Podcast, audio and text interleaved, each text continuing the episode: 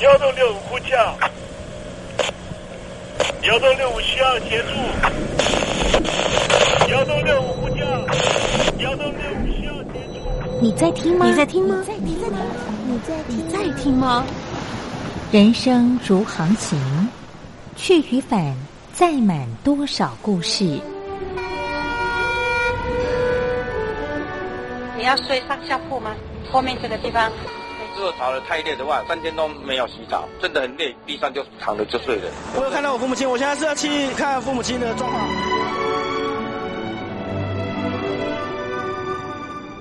聆听故事湾，让每个故事找到属于自己的码头。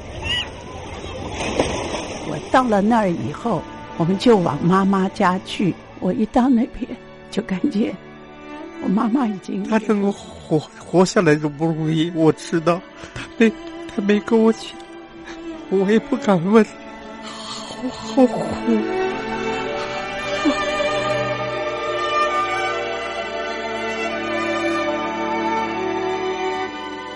聆听故事湾，聆听故事湾。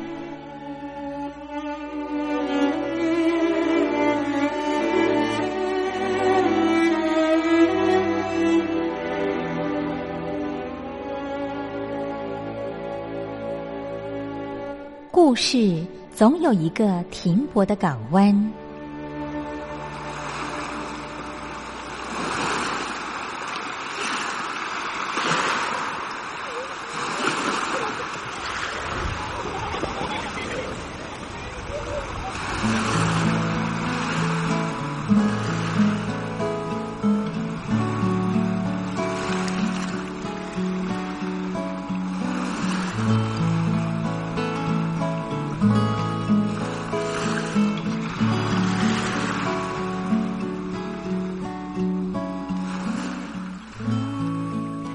三四五六七七六五四三二一，大陆听众朋友您好，我是您的好朋友东山林，在台北问候您。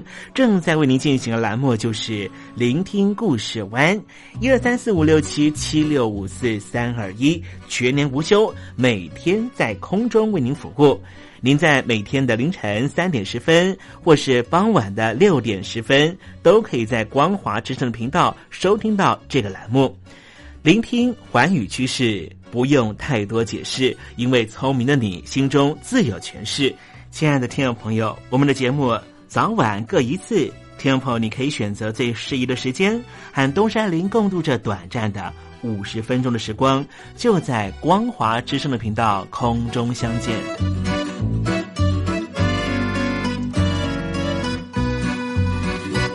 听众朋友，收听、聆听故事湾东山林的节目，到底能够听到什么样的内容呢？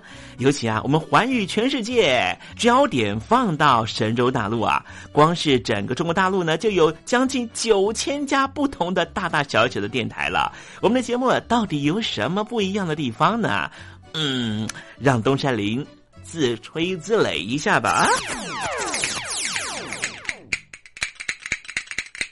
宫中频道何其多，赵钱孙李挺能说。热点平地上直播，仔细听来差不多。直播室外领导多，你说他能怎么说？开场才说茶黑窝，碰上土狼不敢摸。主播低头翻翻稿，导播左右反复搓，想到孩子泪婆娑。好了好了，都别说，且听东山林怎么说。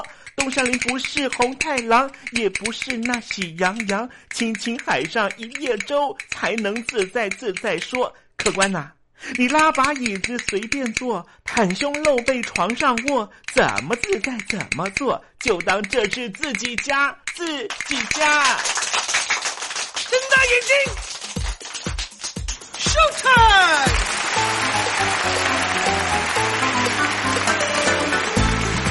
听众朋友，你好，我是你的好朋友东山林，在台北问候您。正在为您进行的栏目就是《聆听故事湾》啦。为什么节目的开场要这样的隆重呢？因为在凌晨三点钟的时候才进行我们的节目啊。听众朋友可能正在打瞌睡之中，或是呢在睡梦之中，所以呢要赶快把听众朋友呢让那瞌睡虫踢到九霄云外啦。听众朋友，今天的节目非常的精彩，千万不要错过喽。那么精彩的内容到底包含了什么呢？赶快让东山林为您报告。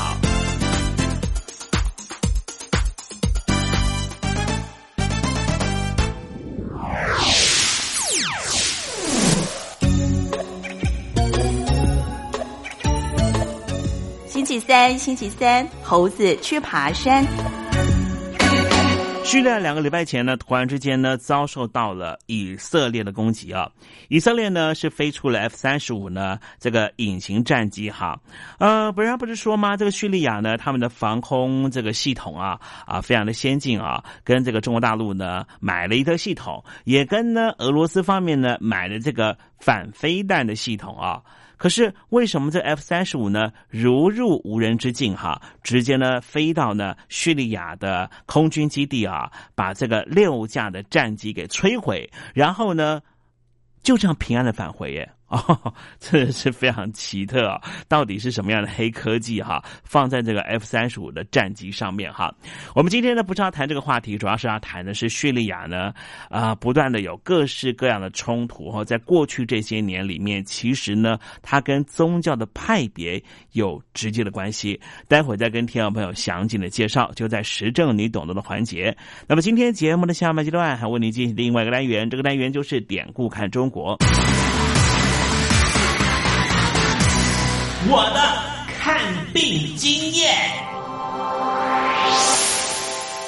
台湾海外侨民最爱回台湾看病，在美国做一颗牙齿的根管治疗要六万新台币，回台湾做只要五千，如果有健保只收两百元。常言道，牙痛不是病，痛起来要人命。大陆网红王老 Q 有回牙痛想看牙，没想到王老 Q 住在浙江第二大城宁波，看个牙也得等上一整天。我是王老 Q，那么礼拜天呢，我有空，终于去了医院啊，把我的这个牙齿啊给补上了。我发现一个问题，就是我家这边啊，乃至市中心的一些医院啊，这个医疗资源还是非常紧缺的。我礼拜六就去挂号了，然后突然发现，哎，这个号挂不上。因为有个医生请产假了啊，所以导致人手更少了。礼拜六的话就没有人上班啊，只能礼拜天去。那礼拜天就礼拜天吧，行吧。还好我聪明啊，礼拜天啊预约了个号，早点把这个病看好啊。医生上班了，我就噗噗噗过去了。好呀嘛，那家伙一看，这里面那个医生就就一个在工作啊，然后休息区的椅子啊，全部啪啦啪啦坐满了患者啊。哎，我寻思市中心那个医院啊预约，于是我就去查了资料啊。根据数据统计啊，二零一八年。中国每千人口医生数是二点五九个，但是德国、澳大利亚那些发达国家，他们有四个。然后在农村里面会更少，仅为城市的百分之四十五。哎呦哎呦哎呦！宁波的人均 GDP 排名占全中国的第十三名。看病这么难，看看首善之都北京怎么样？看看大医院，这家病啊，这简直他妈人山人海，这病人这么多啊，太吓人了，人山人海。那电梯都排班上不来，哎呀，我的天！哎呀，我的天！我的天哪！这医院这简直不像话！你看看等候就诊的人啊，庙会也没这么热闹啊，集会呀，什么游行也没这么多人。同志们、朋友们，千万别得病啊！得了病要了命啊！看吧。河南有个孝顺的孙女带着爷爷上医院，明明只是被蚊子咬一下，医生还是硬开了三种药。医生给开的药三种，这俩是每个两盒，这一个软膏是一个。医生的诊断结果是眼睛水肿，是因为过敏，但是我爷爷又没有什么过敏的症状。如果是过敏的话，他不可能只在左眼的下面起一个包吧。哎呀，蚊子咬了一口，花了七十块钱。为什么乱开药？北京大学李林教授直指核心的说：“医院要创收，老百姓没病，开点药，小病当大病看，这一切都是为了钱。”医院是要创收的，政府给特定的人群买单，所以大家都去啊，快大干快上的骗骗政府这笔钱。你一切医疗费用是医生决定的，现在医生要创收，小病给你大治，所以就整出很多检查呀，很多吃药都是浪费掉了。如果医生你国家给他一个体面的收入，他没必要折腾你干嘛呀？你没必要，你到医院去折腾干嘛呀？医生收入太低，那是因为四十年前邓小平主推的市场改革，政府削减了医院的补贴，医生被迫掉入这创收的陷阱里啊。北京中央不是说健康中国二零二零吗？领导人强调，人民健康是民族昌盛和国家富强的重要标志。怎么就一个新冠状肺炎病毒就击溃了医疗系统？自由记者陈秋实从武汉带来的第一手报道。大家好，我是陈秋实。如果你到医院，你明知道你就算到了医院，你也住不了院。你也做不了检测，那你还去医院干嘛？中国以前老说我们不要关心蛋糕分的均不均匀，我们先把蛋糕做大，再讨论怎么分蛋糕的问题。现在就是他妈蛋糕不够大，不够分呢。如果你是医生，有有一万几万人病人找你要做检测，要做鉴定，你手上只有一百个、几百个检测盒，你怎么分？所以就这东西不够用，很多病人就在家里面，就是跑了五六家医院，没法。有检测盒你就排吧，你排到这个检测盒你才能确诊，你确诊了才能进医院。甚至我去的每家医院都说床位不够，都说没有床位。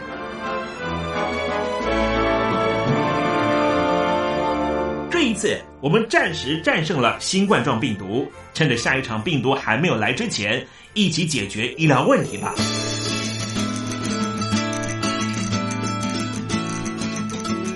诉我你的看病经验。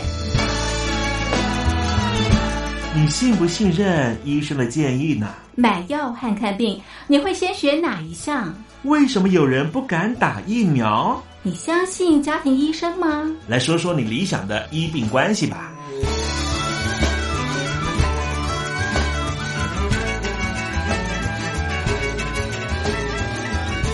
想法写下来，寄到台北邮政一千七百号信箱，或是寄到 lily 三二九小老鼠 ms 四五点 highnet 点 net。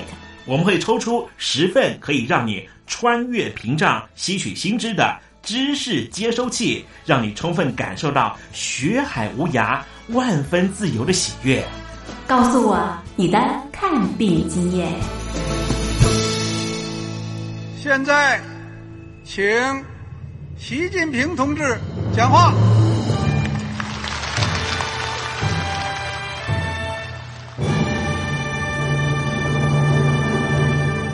中国梦必须紧紧依靠人民来实现。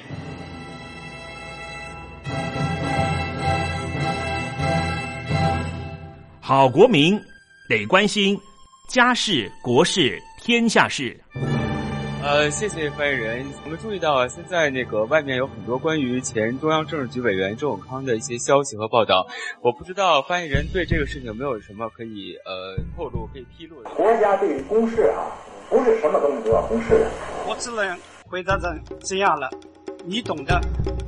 作为天津市来说，每年要偿还的这个公路建设的贷款量有多大？哎，这个。好国民得回避时政敏感议题，因为他这个这个事儿我就不好再说太细。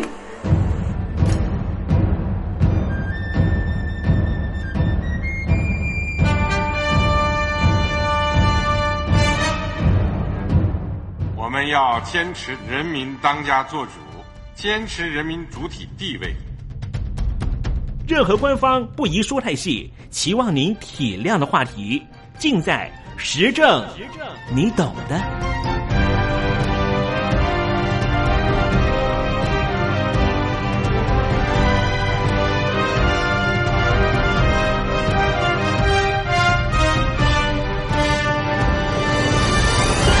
我只能回答这样了，你懂的。那些官方无法为您说太细的事情，就让东山林为您详细的说明白。天宝早上好，晚上好，正在为您进行的栏目就是聆听故事湾。此刻为您进行的环节就是时政，你懂的，一同关心焦点话题。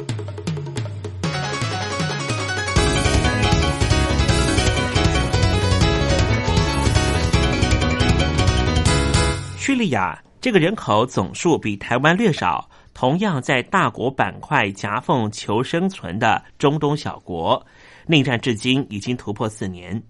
根据联合国最新统计数字，死亡人数高达了二十二万人，全国一半居民流离失所，超过四百万难民涌入邻国，更有高达七百六十万国民被迫四处流浪，其中有一百四十万人都是儿童。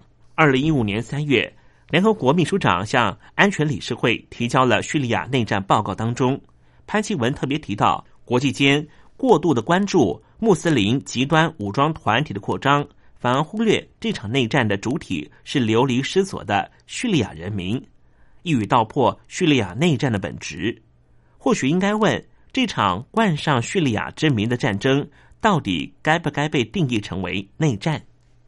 听众朋友，东山林今天就来谈谈叙利亚的内战问题。这场源自于二零一一年阿拉伯之春，以解放自由为号召的内战。在美国、中国大陆、俄罗斯以及波斯湾地区强权的介入之下，完全扭曲变形，成为各怀鬼胎的代理战争。叙利亚俨然成为中东的巴尔干半岛。我们看到的可能是烟消的开始，但不得不说，叙利亚内战僵持的原因错综复杂，很难一言蔽之。所以，今天东山林从地缘政治和大国角力的观点进行分析。试图了解各方背后的动机。叙利亚内战是整个中东地区近代宗教战争的缩影。在宗教战争的表象之下，隐含着西方殖民时代结束后，到目前为止仍旧没有平定的权力重新分配的结构问题。上个世纪，西方殖民潮撤退之后，在世界各地造成了许多的后遗症。其中大多都是以种族或是国族作为竞争基础的权力真空，或是阶级对立。然而，在中东，宗教派别取代了国族的地位。很多人都知道，穆斯林因为教义解释的不同，分成什叶派和逊尼派。然而，两者之间水火不容的程度，要比起过去欧洲战火的天主教、新教、清教之争是有过之而无不及。基督宗教起码经过一千五百年才开始分裂，什叶派、逊尼派的仇却在创教不久，西元七世纪就开始了。伊斯兰教政教合一领导人穆罕默德在统一阿拉伯半岛之后就过世了。他留下了一个女儿，造成当时传子不传女的阿拉伯社会产生政治动荡。由谁来接任这个先知和帝国领导人，就成为分裂的争端。认为应该由最理解穆罕默德思想的伙伴阿布伯克尔，也就是他的女儿的岳父，当然他就是穆罕默德的亲家，希望由阿布伯克尔继任的一派，就成为了逊尼派。而认同穆罕默德唯一的女婿兼侄儿阿里即位的，就成为了什叶派。随后两派的嘎请结果，导致于阿里和他的孩子竟然被逊尼派给杀害，种下了两派之间长达千年的恩怨，在往后历史上彼此相互杀戮。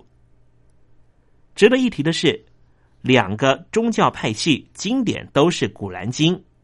但是，对哈迪斯圣训持着不同观点。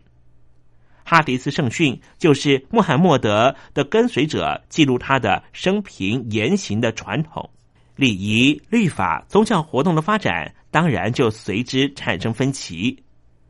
什叶派后来的发展类似于天主教，以最高位元的宗教首领等级制度显得越来越重要。逊尼派则认为。信徒就能够直接和真主沟通，根本不需要中介者。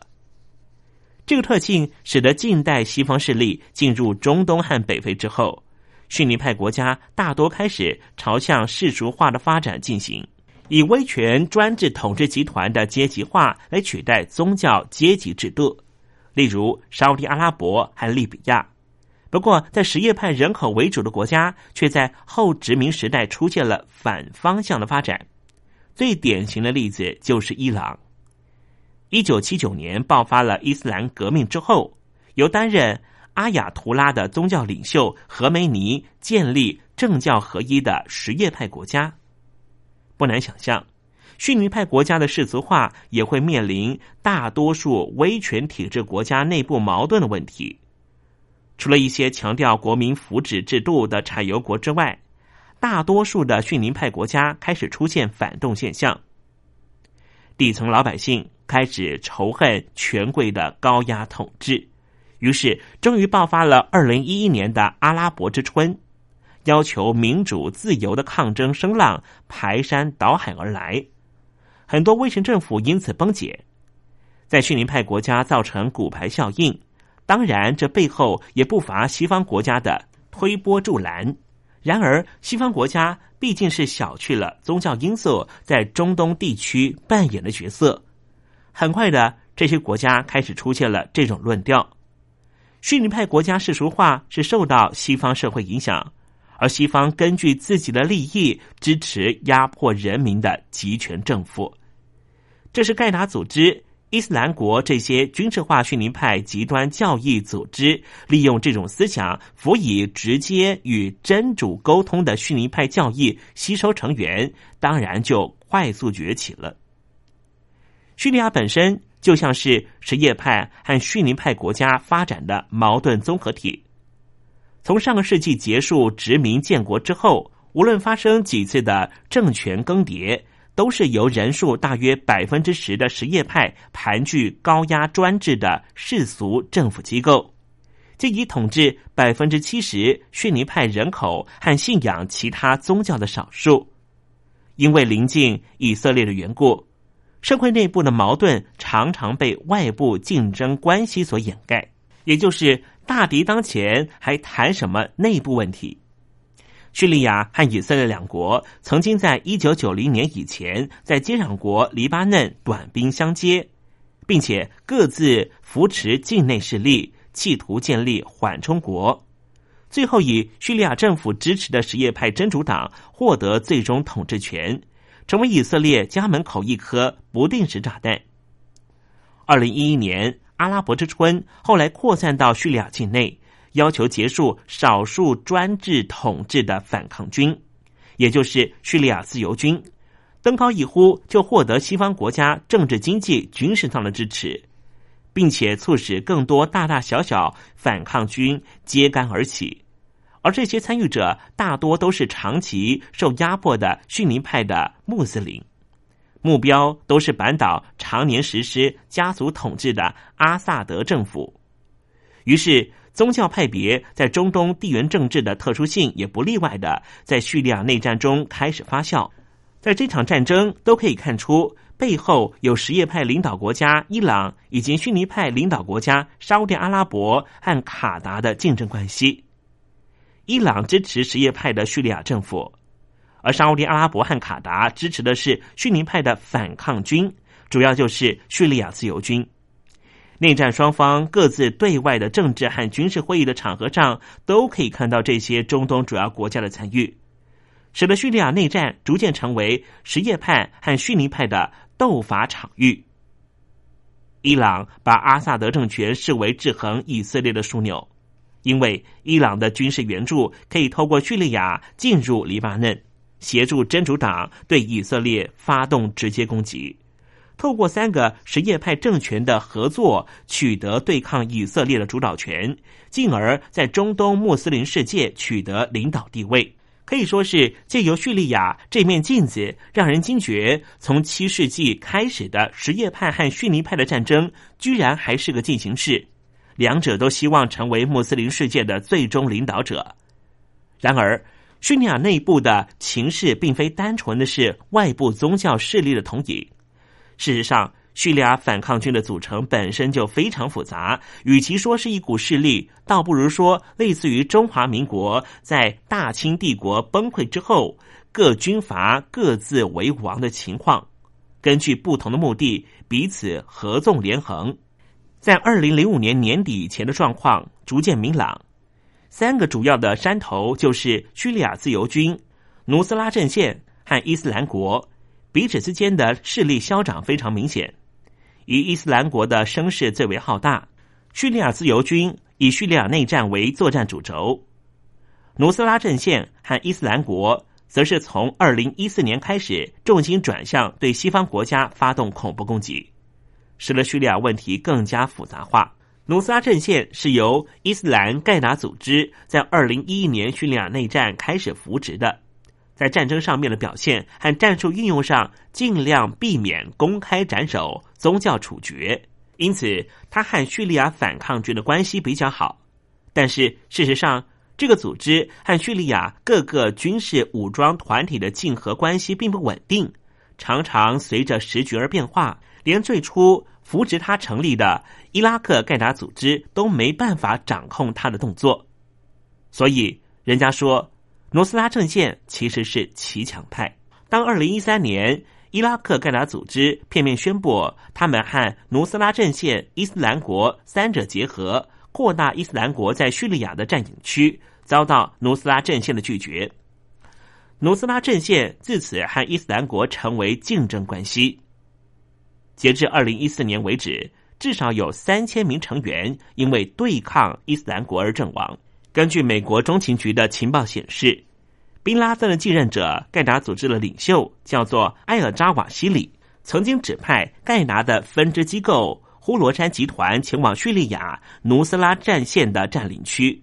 主要目的并不是支持反抗军，而是利用努斯拉战线在叙利亚的声望作为藏匿的盾牌，吸收西方人来发挥对欧洲、美洲发动孤狼式的恐怖攻击行动。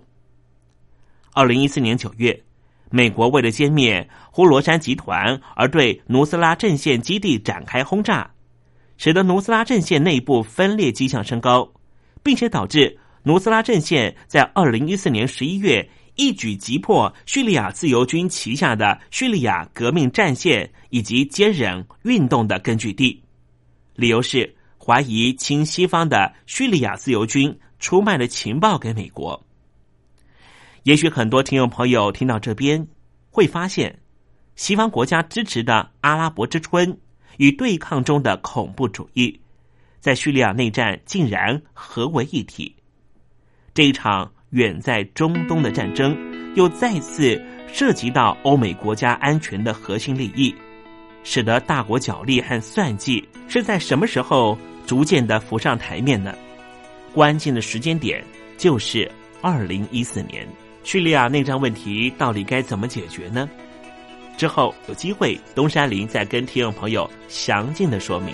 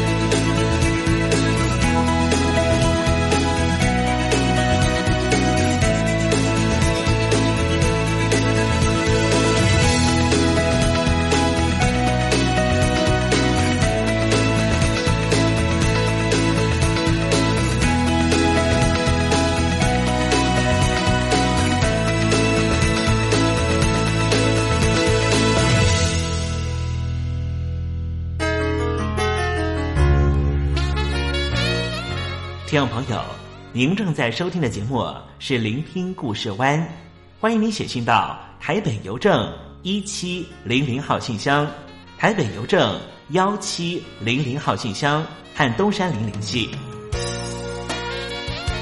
东山林就是东边的山里有只麒麟的东山林，东山林等候您的来信哦。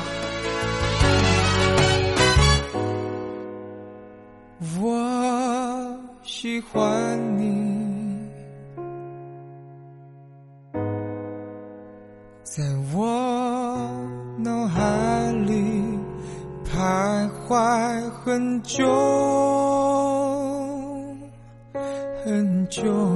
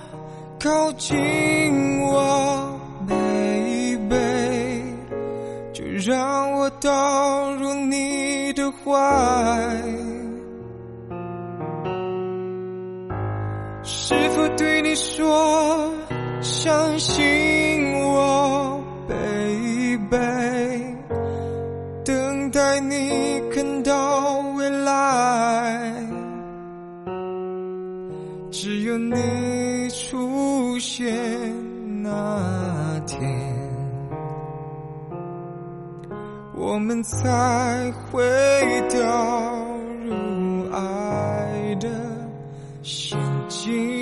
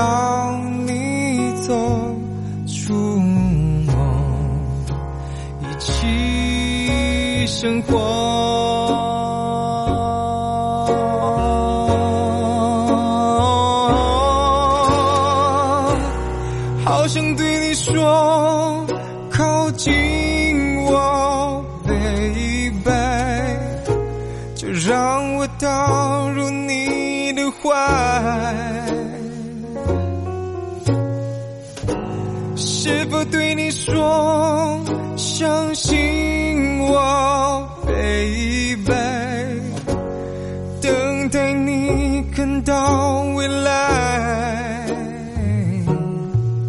只有你出现那天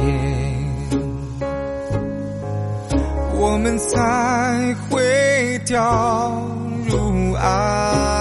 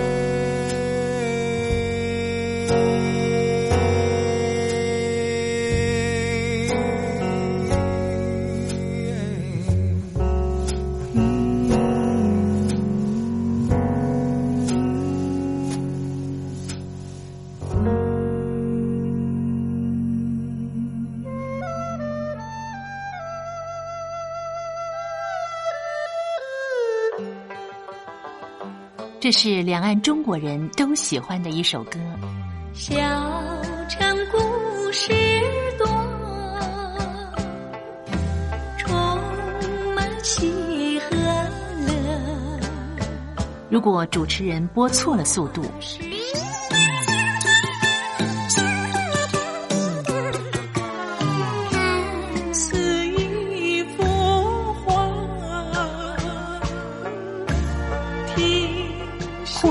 或慢的走调歌曲，都不是听众喜欢的。人生境界真善美，人意包括。两岸和谐关系也得循序渐进，快慢相宜。小城故事真不错，请。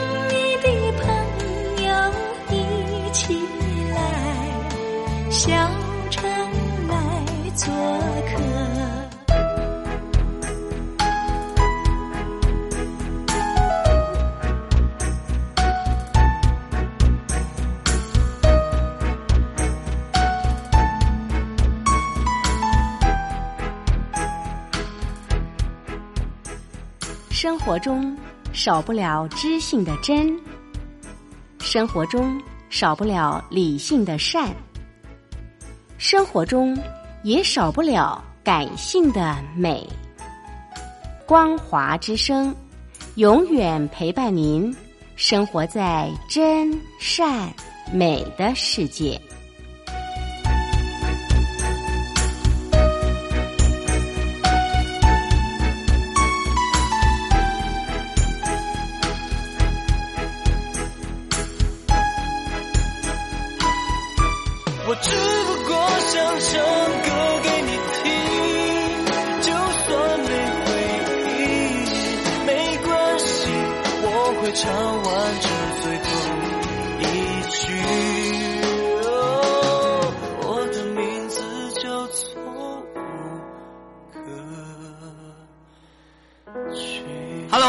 的听众朋友，你好，没错，我就是吴克群。不管你现在在做什么，不管你现在在哪里，吴克群和光华之声在台北问候您。我只不过想唱歌给你听，用尽我全力，一首歌。这里是光华之声。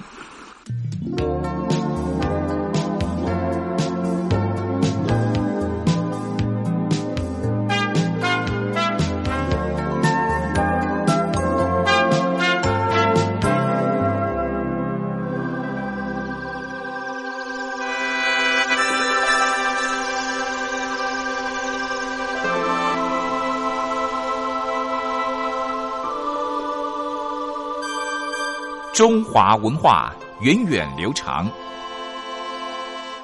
典章制度、古今风俗贯穿五千年，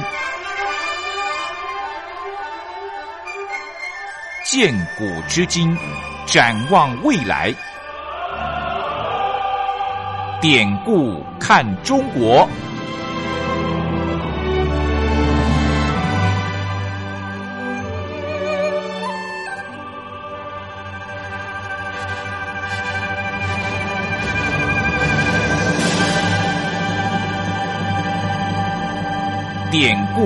看中国。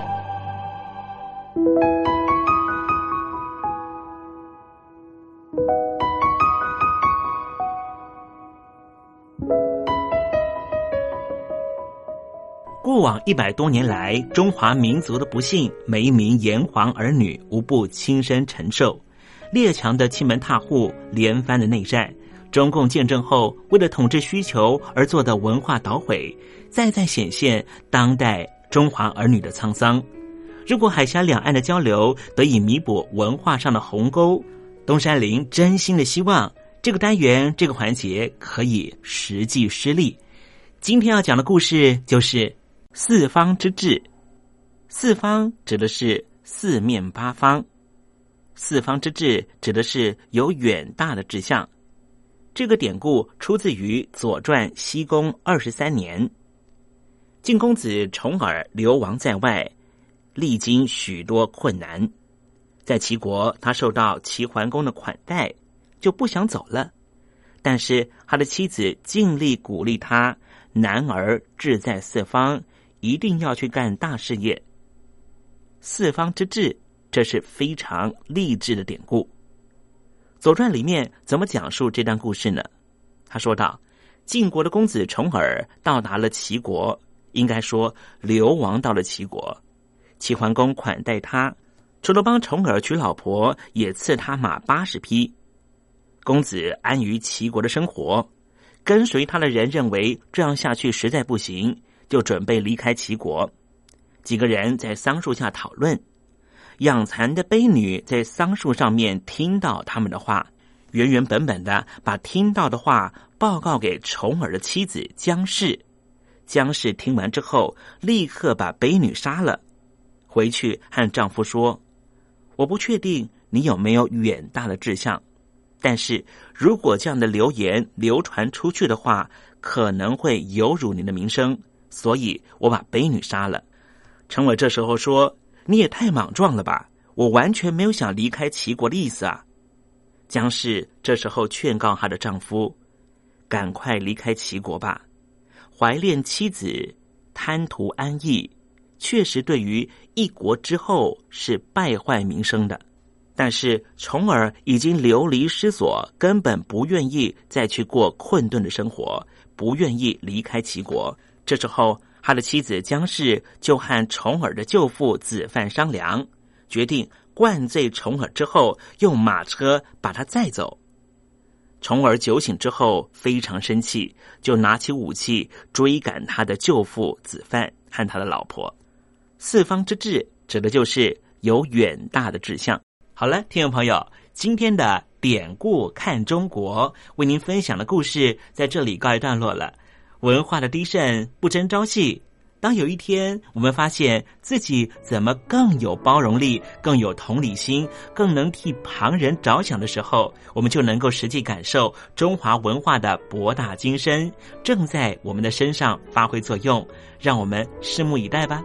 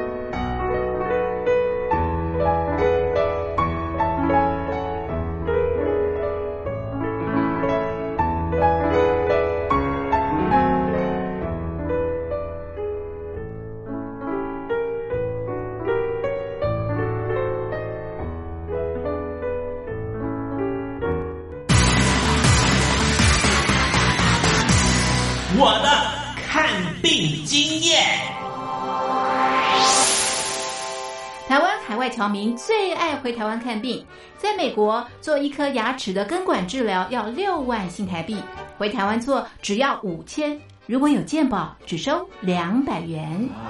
常言道，牙痛不是病，痛起来要人命。大陆网红王老 Q 有回牙痛想看牙，没想到王老 Q 住在浙江第二大城宁波，看个牙也得等上一整天。我是王老 Q。那么礼拜天呢，我有空，终于去了医院啊，把我的这个牙齿啊给补上了。我发现一个问题，就是我家这边啊，乃至市中心的一些医院啊，这个医疗资源还是非常紧缺的。我礼拜六就去挂号了，然后突然发现，哎，这个号挂不上，因为有个医生请产假了啊，所以导致人手更少了。礼拜六的话就没有人上班啊，只能礼拜天去。那礼拜天就礼拜天吧，行吧。还好我聪明啊，礼拜天啊预约了个号，早点把这个病看好了。医生上班了，我就噗噗噗过去了。好呀嘛，那家伙一看，这里面那个医生就就一个在工作啊，然后休息区的椅子啊，全部啪啦啪啦坐满了患者啊。哎，我寻思市中心那个医院啊预约，于是我就去查了资料啊。根据数据统计啊，二零一八年中国每千人口医生数是二点五九个。但是德国、澳大利亚那些发达国家，他们有四个，然后在农村里面会更少，仅为城市的百分之四十五。哎呦哎呦哎呦！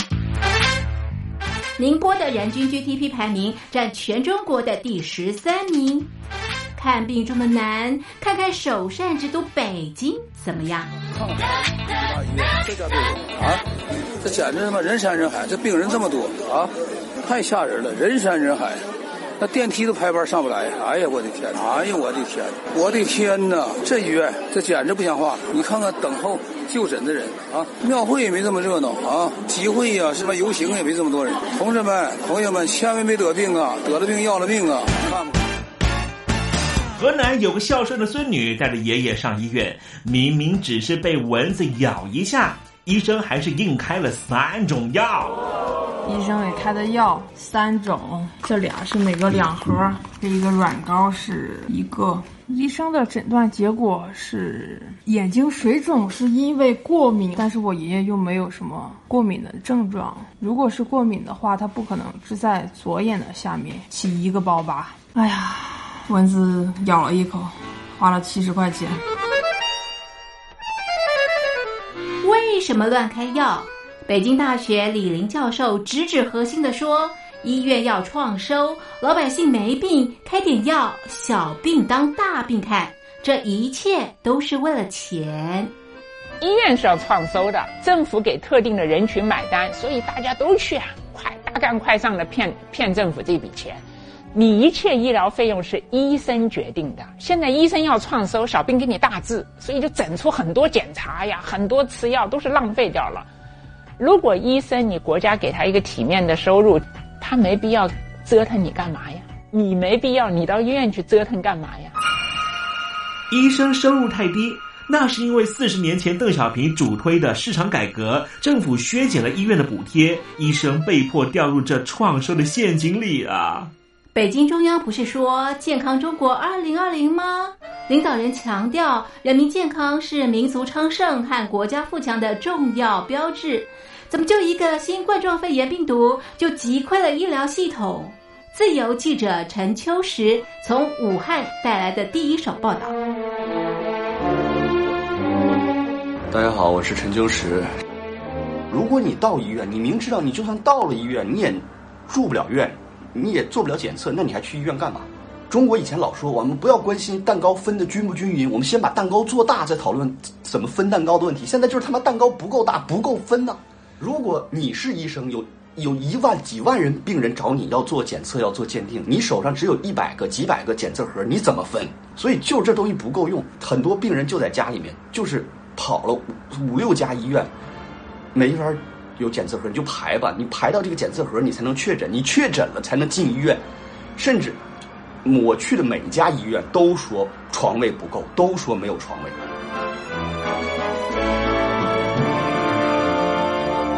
这一次，我们暂时战胜了新冠状病毒。趁着下一场病毒还没有来之前，一起解决医疗问题吧。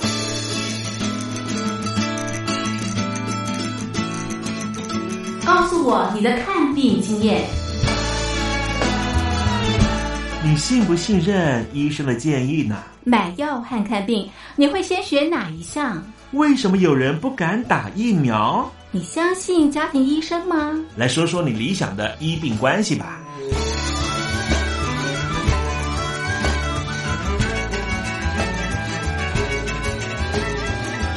把你的想法写下来，寄到台北邮政一千七百号信箱，或是寄到 lily 三二九小老鼠 ms 四五点 highnet 点 net。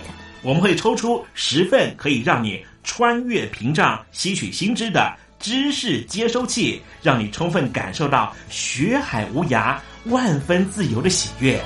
告诉我你的看病经验。